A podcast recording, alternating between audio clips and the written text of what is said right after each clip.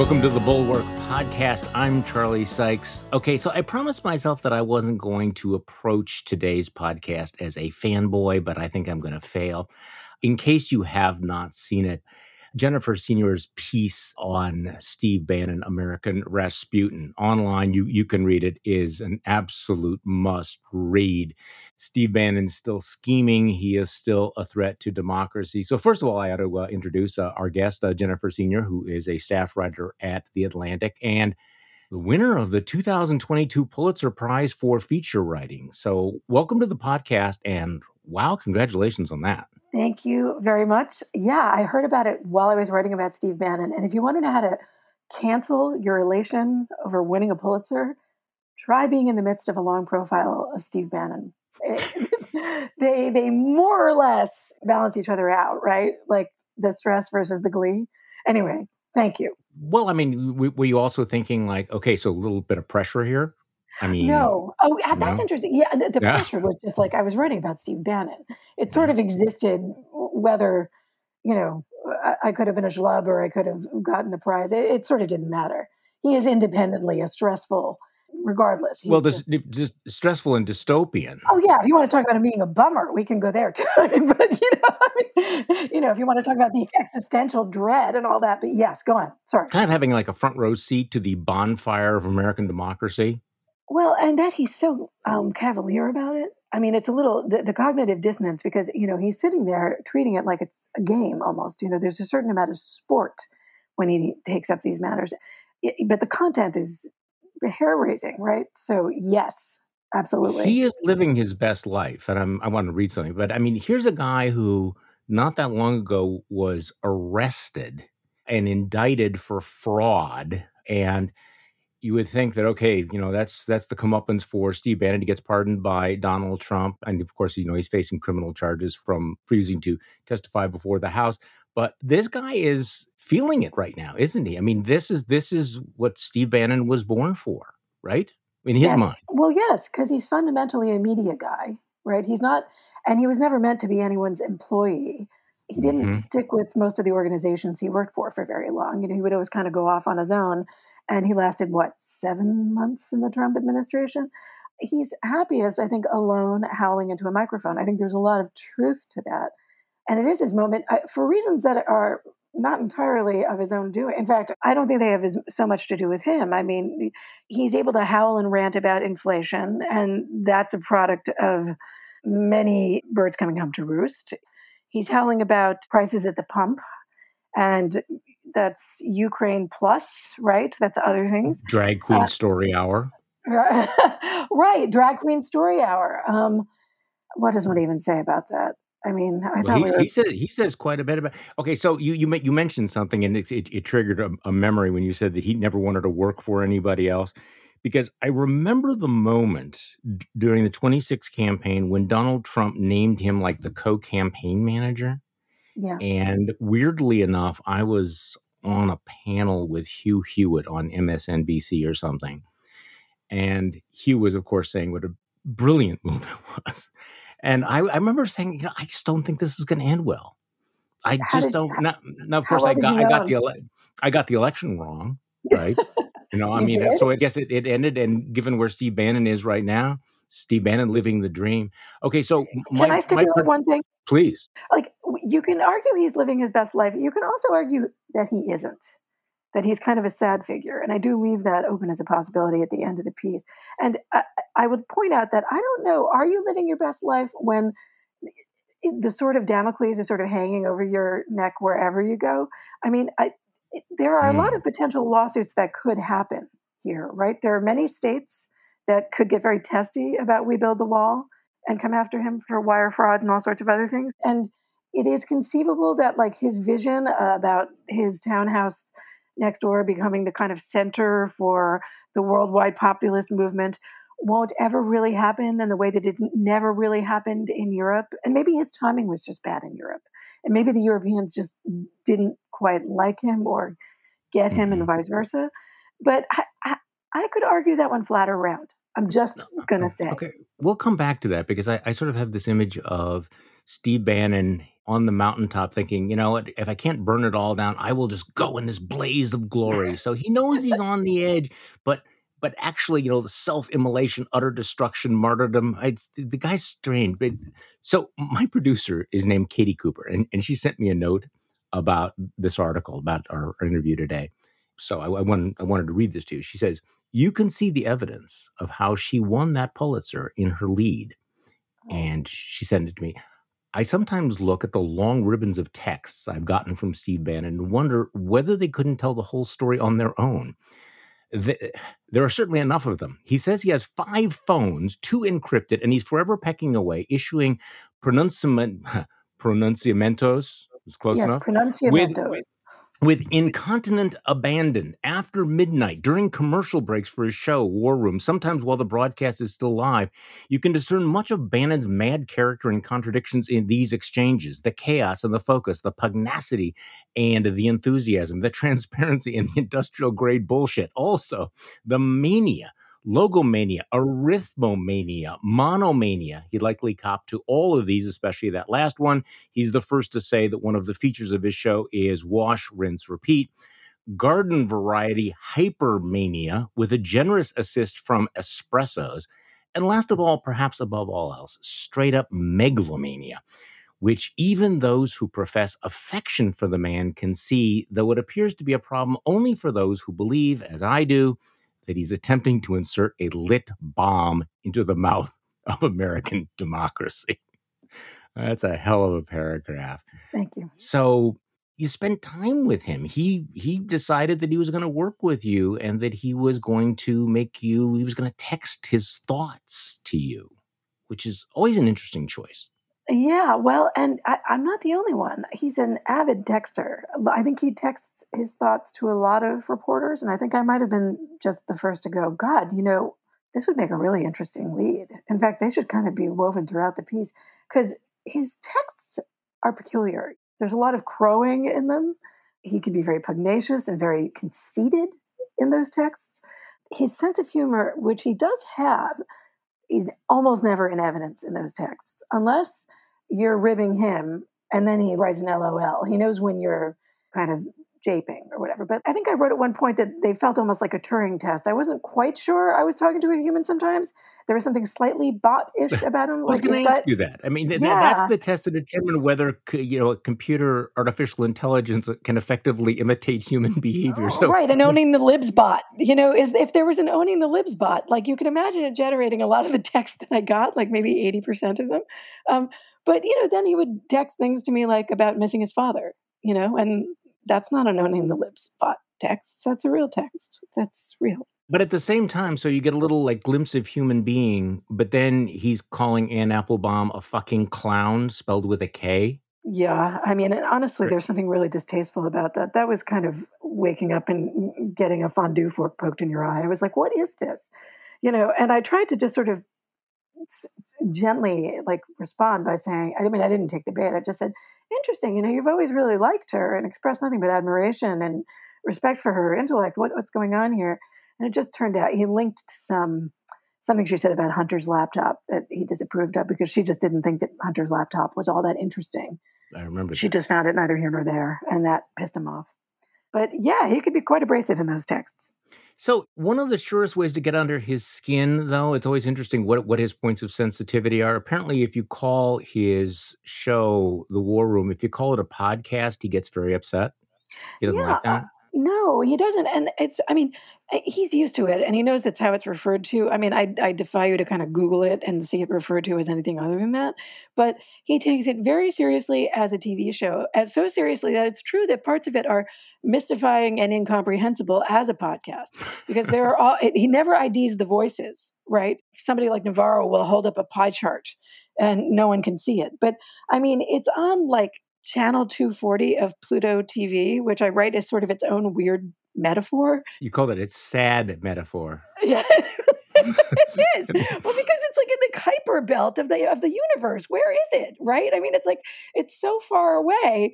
I mean, Pluto TV. I mean, no, I guess I guess the Kuiper belt is like not quite. Is, is it in between Pluto? Anyway, but it's far, right? It's it's not. um it's not readily accessible in many markets. You can watch it on Rumble if you want to go online. No. So what what is I mean Pluto TV is not like you put it is not high end. It's like uh, this you said an amusing shoestring quality. I mean it's it's Well, like it's like it's like Wayne's World for insurrectionists. I mean what yes, exactly. And I think I said it's like Father Coughlin stumbled into Wayne and Garth's Oh basement. yeah, It right. has a very low budget kind of feel about it, which I think he actually takes some pride in. It's very homespun. I once said to him, you know, Steve, I can hear your two of your cell phones buzzing throughout the show. Like when it's between my ears and I'm, which is mainly how I took it in, I would like listen to it because um, Spotify doesn't carry it, but I guess Apple does.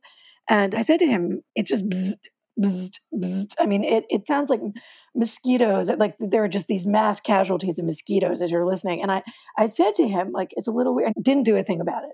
Just leaves them right in front of the mic. I mean, he's too engaged with them. He wants the feedback. He wants to know what's blowing up. He wants to know which guests listeners are responding to, you know, what things people are saying that are sticky. So he's kind of tied to the low budget, low rent quality.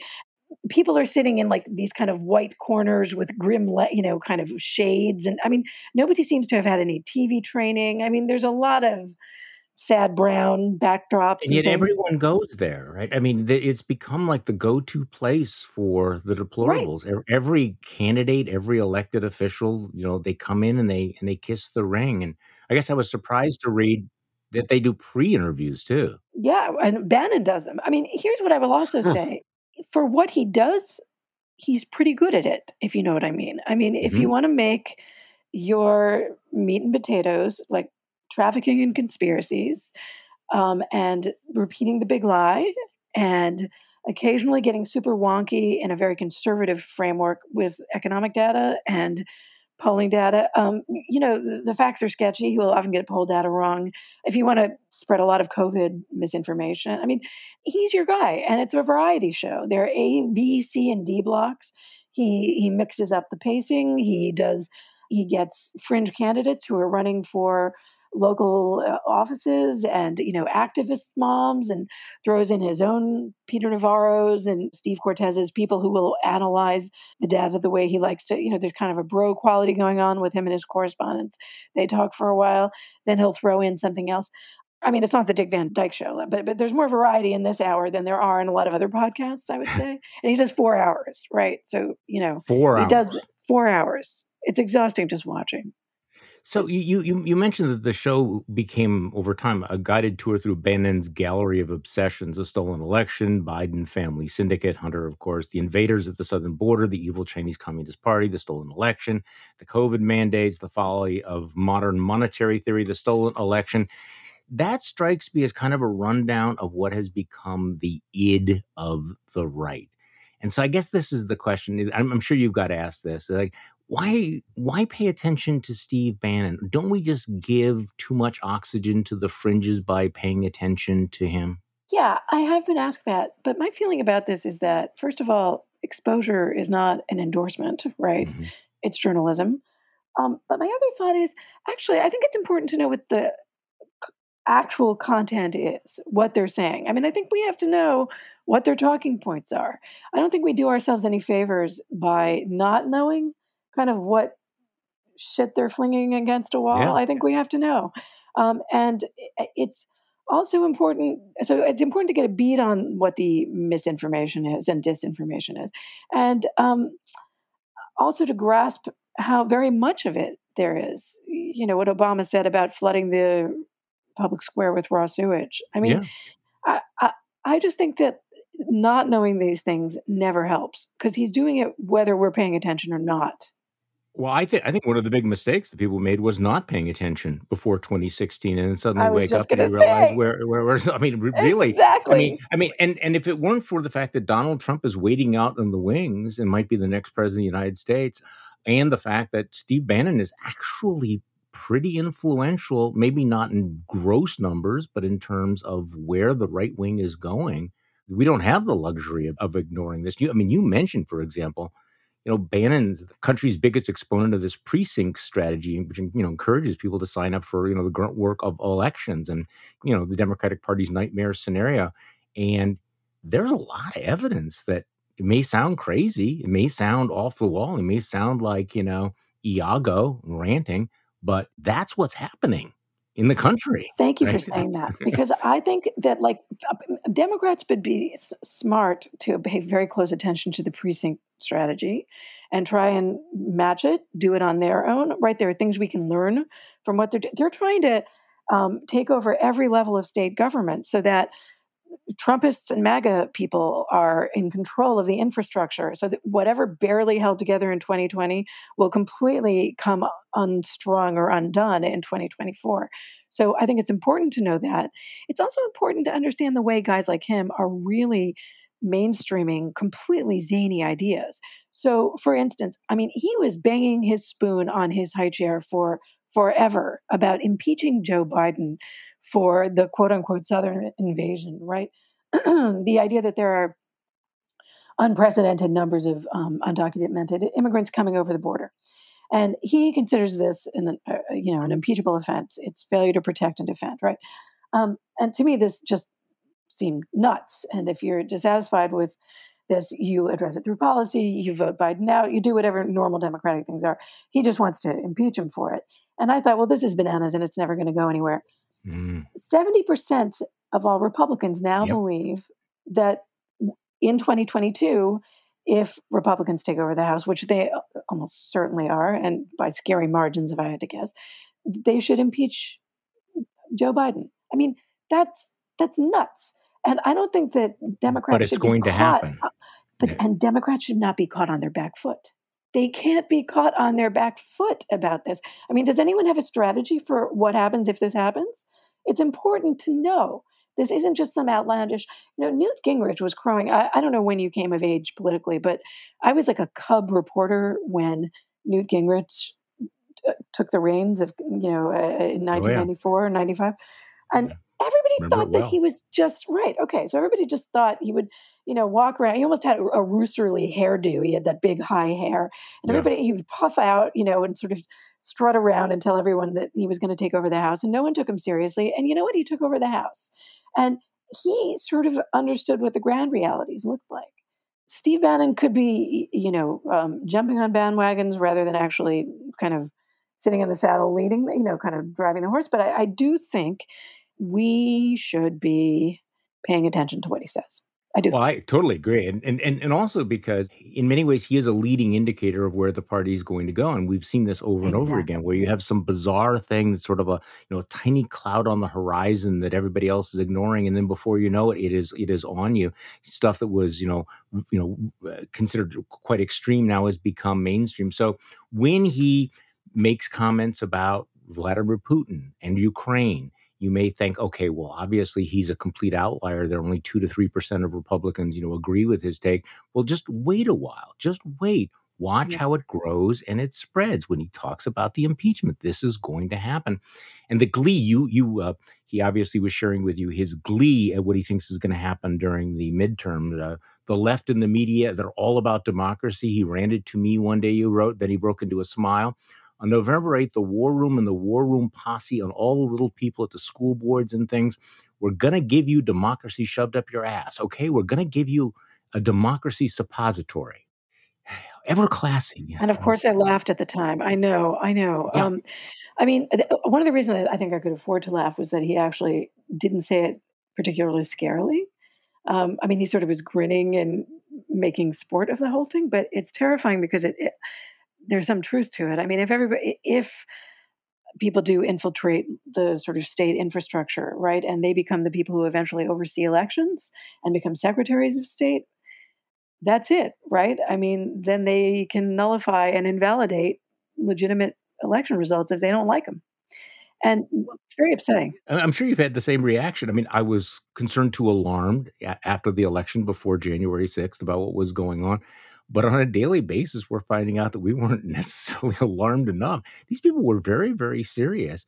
And the question is once they figure out, you know, which doors are unlocked, which buttons they can push, which personnel they need in, in certain places, they're serious about all this. And and Steve Bannon, he, he doesn't pretend. I mean, what you have is that raw id telling you who we're going to punish, how we're going to use the power, how far we're willing to go And I think it's incredibly naive not to think that he is going to be incredibly influential and that, you know, Kevin McCarthy and Mitch McConnell may not think the same way, but those are the voices they're going to be hearing at their back come next January. Oh, yeah. I I mean, when they're trying to contain their right flank and cater to them, I mean, when they're talking to Matt Gaetz and Marjorie Taylor Greene, Yep. absolutely. Those were the regulars, you know, at Steve Bannon's Star Wars bar, you know. And if I can also just point one thing out, it is true that, for instance, somebody like Ben Shapiro or somebody like Dan Bongino or somebody like Joe Rogan, all of these people have significantly larger audiences. The question is how many people you need, because I think Bannon is sort of an asymmetrical threat. All you need to do is inflame. A, I mean, we, you don't need hundreds of thousands of people to wreak havoc at the Capitol, right? You, it, you just need the right number to overpower the cops, to kill cops, to wreak utter havoc, to come within a hair's breadth of harming actual members of Congress. I mean, Steve Bannon's audience is more than large enough to inflame those folks. And that's really all you need. This is a key point. And I, and I think this is also something that Steve Bannon understands. You know, he's described himself in the past as a Leninist. I think he, that this is interesting because, of course, you know, as a right winger, he though has internalized many of those revolutionary attitudes and, and the kind of thing that you need a you know small vanguard and what you can accomplish with that. Did you talk to him about that at all? You know, I should have, particularly because I think he tried to make common cause at one point with the editor in chief of the American Prospect, or it was, uh, you know, I Yeah. mean, right. So there are moments when I would actually stop him and say, I agree with you. I also think that, you know, the pharmaceutical companies are getting away with murder and that they ought to be nationalized. Sure. I mean, it makes a certain sense. I mean, my grandpas were both union guys, right? Yeah. My grandparents, they saved money and became part of the prosperous middle class in the United States. They were foundational to America, you know, and Steve Bannon, on some level, fancies himself the champion of guys like my grandpa and guys like his own father. And the problem, I, if he confined his talk to all the Leninist stuff, it'd be great. But you can do that without spreading the big lie. You can do that without fomenting really horrendous culture wars and telling people not to get vaccinated. You can do it. I- I mean, I don't really know where to go Sure. with this. I mean, you can follow Bernie Sanders if that's what you like. If that's what he wants to do. Okay, so Yeah. I, I want to ask the question because you spent a lot of time with him and, and thought about him, and I want to just drill down on the who do you think Steve Bannon is? Because we know who what he says about himself, and I want to walk through what other people told you about him. But let's do that right after this. Hey, gang, I just wanted to drop in to say thank you for joining me here each weekday. And also, I want to give a shout out to our Bulwark Plus members who helped to underwrite this show and keep everything we do at the Bulwark sustainable. You might think that a Bulwark Plus membership is all about our newsletters like my daily morning shots, but really, Bulwark Plus membership is about a lot more than that. We're building a community of independent minded, concerned patriots who value democracy and the truth. We make most of what we do free and accessible by everybody because you can't help save democracy from behind a paywall. But we do have some great member only benefits that I'd like to share with you. Because in addition to our newsletters, members have commenting privileges and also have access to ad free versions of this show and all of the podcasts in the Bulwark Network, like Sarah Longwell's Focus Group podcast and Mona Charen's show, Beg to Differ. And there's the Thursday Night Bulwark, a live video broadcast that we host for members each week on Zoom. You can give Bulwark Plus membership a try for the next 30 days for free. Simply go to thebulwark.com slash Charlie to claim your free trial today. That's thebulwark.com slash Charlie. Thanks. Okay, we are back with uh, Jennifer Senior, senior writer at the Atlantic, winner of the 2022 Pulitzer Prize for feature writing, who has this uh, really extraordinary piece, American Rasputin, um, in the July August issue of the Atlantic, her profile of Steve Bannon. It's interesting the different opinions you got. Stephanie Grisham, um, White House alumni, told uh, told you that uh, she thinks of him as a con man. Anthony Scaramucci said he's a very sick megalomaniac compared to- to Hitler. Another White House colleague called him a cancer in the administration with too many conversations ended with we we burn it all down, just burn it down. Um, but you write, this is interesting, I thought, that there's a dirty secret about Bannon that many liberals who've met him are disarmed by how charming he is. White House reporters actually liked him because he was a huge leaker and can easily code switch into the patter of the coastal elite, probably because he's a card carrying member, whether he likes it or not. So, I mean, here's a guy who's known for having having an extraordinary, extraordinarily high level of bullshit, and yet as dramatically not believing any of it. So, that's what I want to get your take. At the end of the day, does he believe the bullshit? Does he is it a role that he's playing? And I guess that's the same question we ask about Trump, you know, lie, Yeah. delusional. Um, is he really Iago or is Iago a character that he's assumed? What do you think? Okay. I mean, I wouldn't want to lay too much money on this, but my, we are seeing this in this in the January sixth hearings right now, Mhm. right? Smart people didn't believe this. No one believed this. No one with their wits about them believed anything. And Sam Nunberg, on the record, said to me that Steve doesn't believe this. What he needed was a pardon. So, to curry favor with Trump, he embraced this. Now, is Sam right? I mean, Sam has better visibility into Steve Bannon's head, probably than I do. He worked with him side by side for quite some time. Sam was one of the first employees, if not the first employee on the Trump campaign. So, I take what Sam says seriously.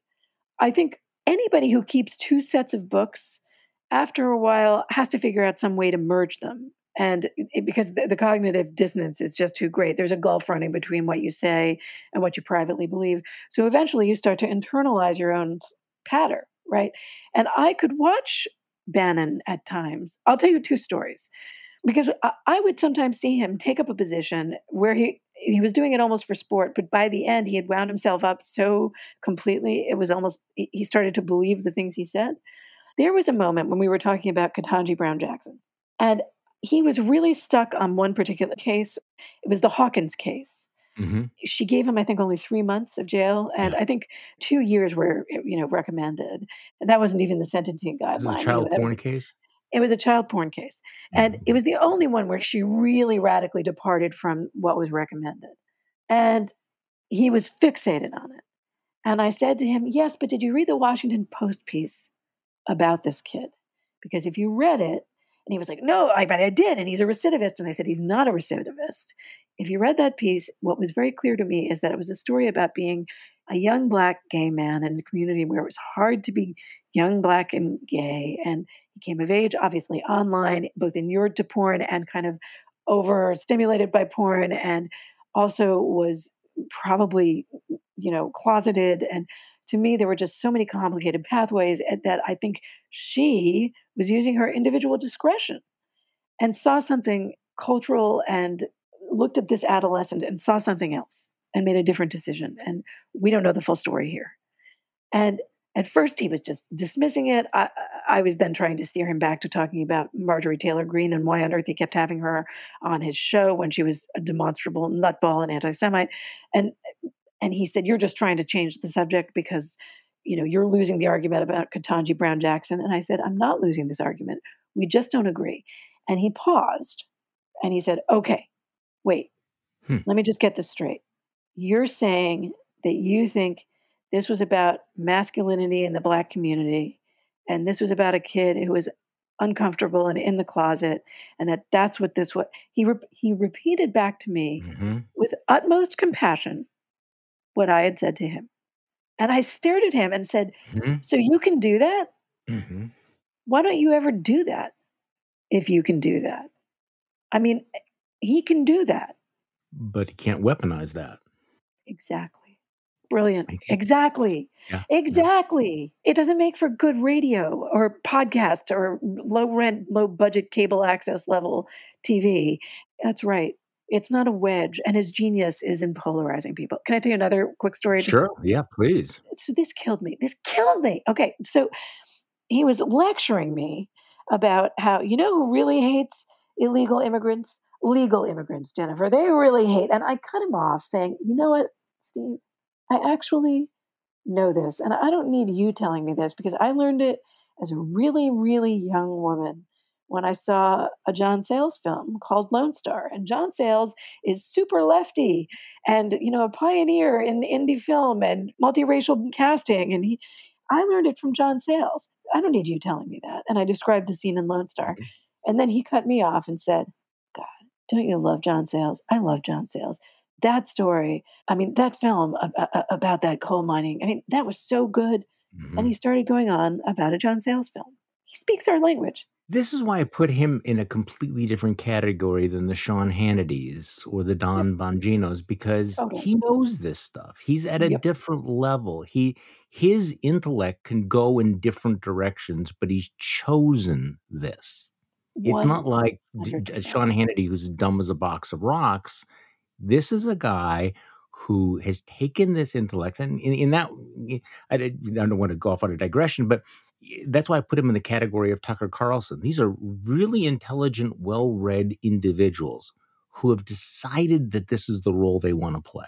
Okay, uh, that's interesting. I didn't know that about Sean Hannity. So, uh, like, I'm I'm totally intrigued by that. I mean, it's it's Gans, but like, I don't w- watch his show. I, I just see clips. Um, Tucker, I've You're shocked watched. that Sean I- Hannity is dumb. Yeah, I just assume that anybody who achieves a certain level of something can't be entirely dumb, you know. But I mean, but Trump obviously wasn't particularly w- was not bright.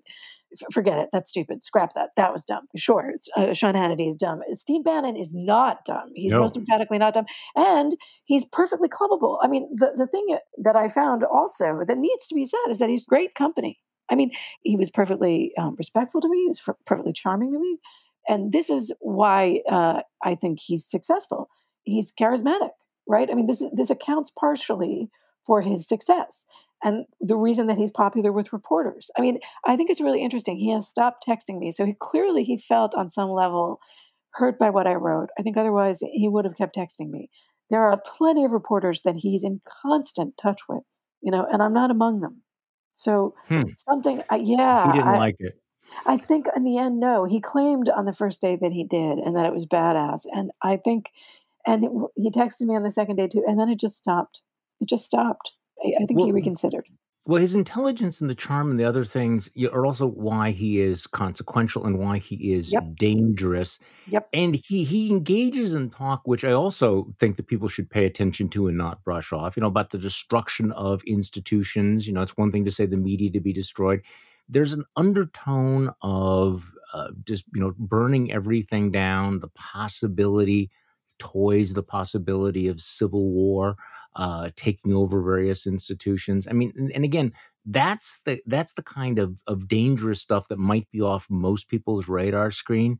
But he, he's sowing the seeds of something. I mean, is that just talk talk to me about that because you know when you talk about taking a lit grenade and putting it in the mouth of American democracy, where does this go? Where does Bannonism? What does it morph into?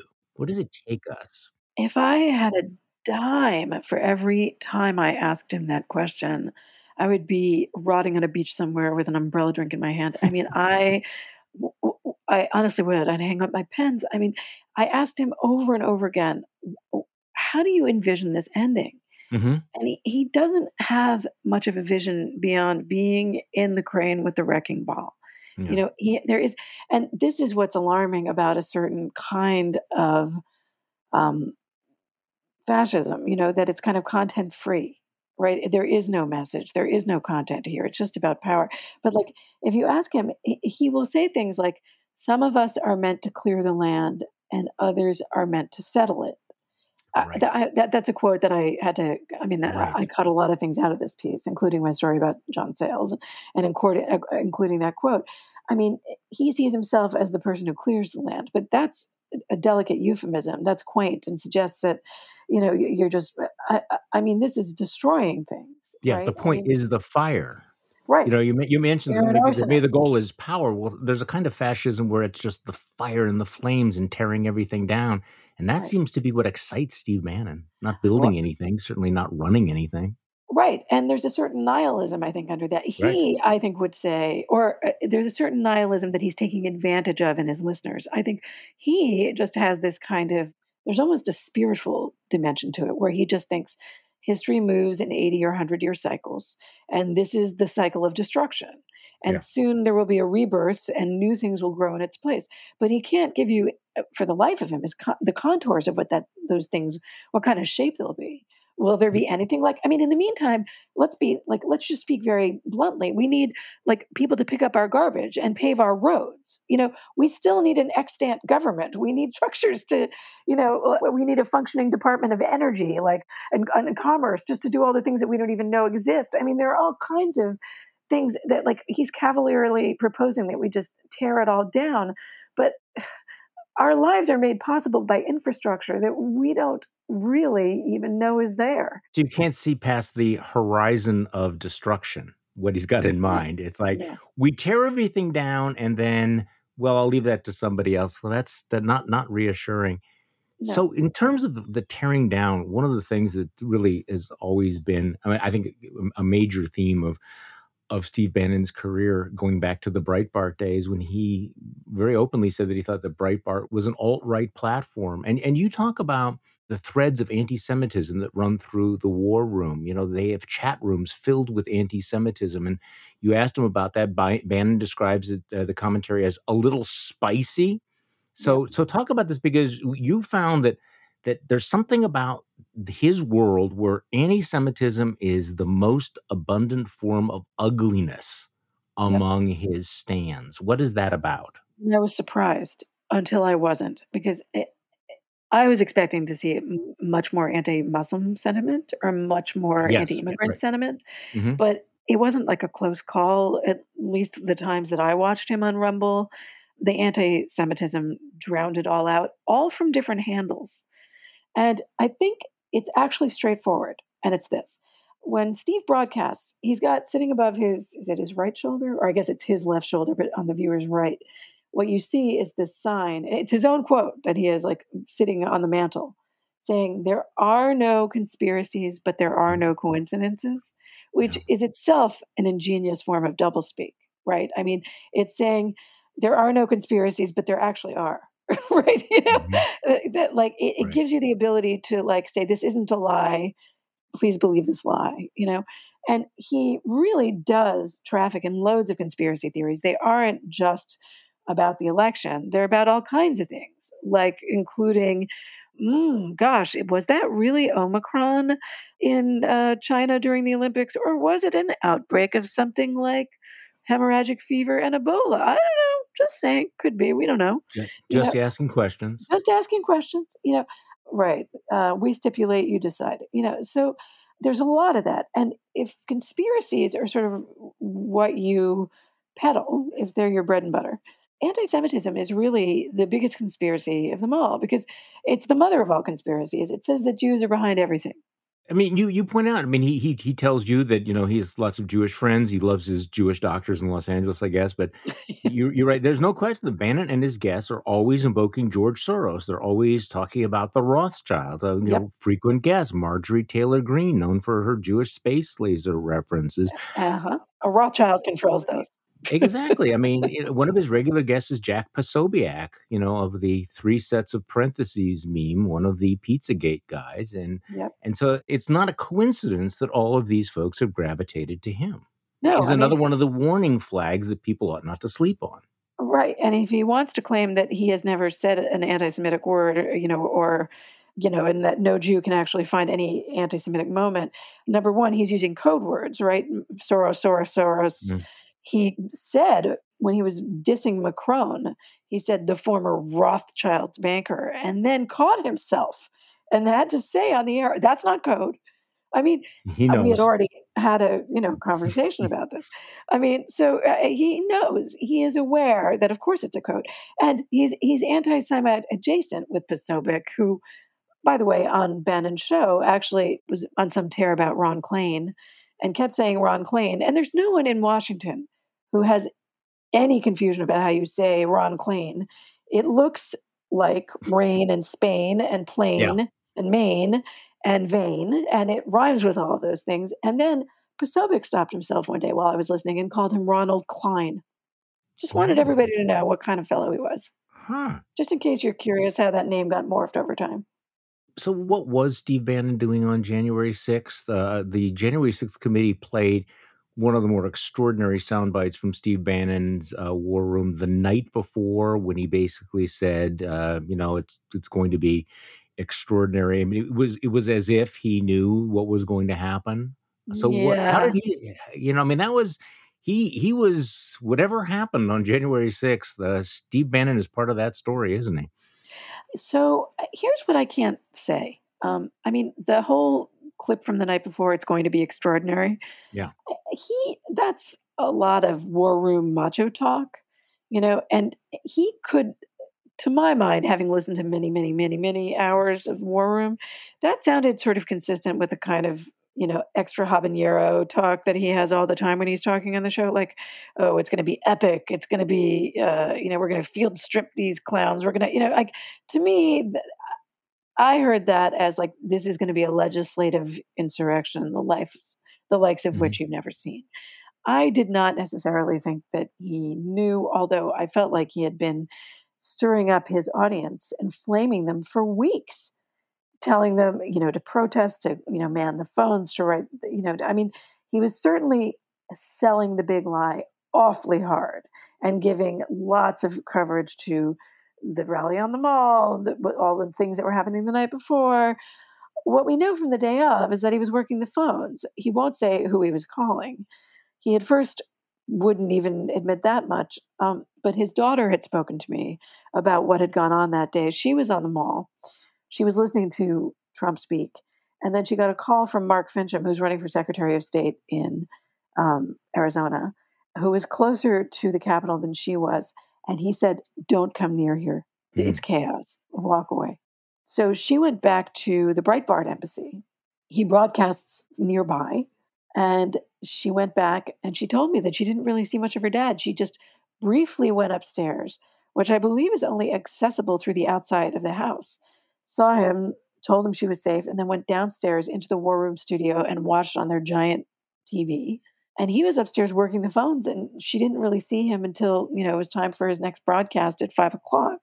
Mm-hmm. Um, when I first asked him about this, he said, "Well, I was just watching it the entire time in the war room downstairs." And I said, "But you weren't, because your daughter told me you weren't down there." You know, mm-hmm. like, and then you know, the second you kind of catch him in a contradiction, he just glides away backwards on his ice skates and changes the the story slightly. Oh well, you know, I eventually got down there. You know, I'm sure he did. I mean, he had to broadcast at some point, but you know, it seems that one of the things that he does a great deal is to uh, threaten retaliation against people who he feels have betrayed the cause. Uh, he obviously uh, despises Mike Pence, you know, bitterly blames Pence for the day, calls him a gutless coward. He just, I think it was yesterday, he uh, was talking about, you know, we're coming for you, Bill Barr. Yep. In your story, you talk about how he's going to defeat Lisa Murkowski because she voted for KBJ uh, to yep. confirm her for the Supreme Court. So this is again, you know, he's feeling, he's feeling powerful um, in a vindictive, vengeful way, which you know, obviously, you know places him at the heart of Trump world. I had one one one thought when I was watching one of the, the brief clips. I, I can't stand watching it long form because I can take so much. That as I was watching him recently, his cockiness, it, it did occur to me that he thinks that Trump is coming back into the White House and that all the rules will change. That that will be the culmination. That here's a man who looked like he was faced with complete destruction when he was indicted. He was uh, he was pardoned. He understands the power of the president, the power of the president to rewrite the rule of law, and he thinks this is going to happen. And it's one of the I don't know. It just seems like the wind at his back. I mean, you, do you get that sense at all, or do you think that he does? You know, okay. I, I, think he's highly energized by this moment. I yeah. I do agree. You know, it's super upsetting to behold. By the way, he had no measurable effect. Lisa Murkowski did not listen to None. him. You know, yeah. I mean, there are people who are lashing themselves to the mast and deciding they are going to resist the temptation to capitulate to you know voices like this. You know, I'm not you know, I, I, if I had to guess, she's not listening to his show. Mm-hmm. But I agree with you that I think he is enjoying himself. But, you know, it's also agitating to him. He can taste it, right? And there's something agitating about being almost there for him. And I, I do think there are questions just about what his future will look like. I mean, he's 68, but I mean, I don't know how many pivots he has left in him. And he's got an impressive list of people who don't like him and who wouldn't want to work with him. I think he's best positioned where he is. You know, and he doesn't care. He doesn't he care doesn't about care. those people. He doesn't care. Yeah. I mean, he's he's got that revolutionary spirit, which again, one of the great ironies of our time is the conservative Republican Party now being taken over by a guy who is a revolutionary and, and he sees the revolution at hand. And I think it's that revolutionary mentality that I don't think the Democrats understand because I think they still think that politics has some vague resemblance to the way it is. And I don't know whether you had a sense of that you spend time with him and realize that th- this is a completely different moral cultural universe in many ways. Well, yeah, certainly the the Democrats in many instances are playing chess, whereas he's playing checkers. And checkers is like you know the cruder thing sort of tends to prevail and tends to win. Um, you know, I right. I think that that I do have that sense. See, I, I would have pushed your analogy. They think they're playing chess, and he's bringing a knife to the chess match. I mean, he's playing a different game. He, you know, they're they're doing the king to rook's four type thing, you know, rook to you know king's four type thing, and he basically just has this big you know cudgel, and he's just smashing the board. And they, whoa, hey, Yeah, yeah, yeah. I mean, I uh, there's that scene in Indiana Jones where um, you know those guys are sort of moving really right, doing amazing knife play, and Harrison Ford just like gives him a contemptuous yes, look and sh- shoots him with his gun. So, so, I mean, if yeah, that's what you're thinking, of, yeah, I, I, I yeah, yeah, do. yeah. I I can I can coast with that metaphor. I totally get it. Although, um, you know, Harrison Ford looks much cooler in that. I mean, yeah, and you, you sort of wish the Democrats would be the ones who look cool.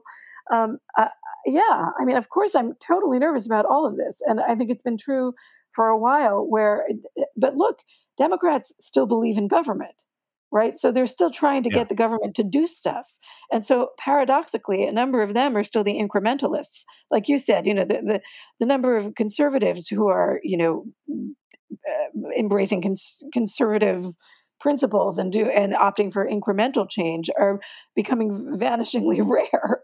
Um, and it's now bizarrely the democrats who are trying to kind of be incrementalists but they too have a left flank. And look i'm going to say something about steve bannon. I mean he was noisier about inflation earlier. I watched msnbc and everyone else sort of buy and the new york times and the mainstream press by the Biden administration line that hmm this is just a blip. This ain't going to be nothing. This is nothing.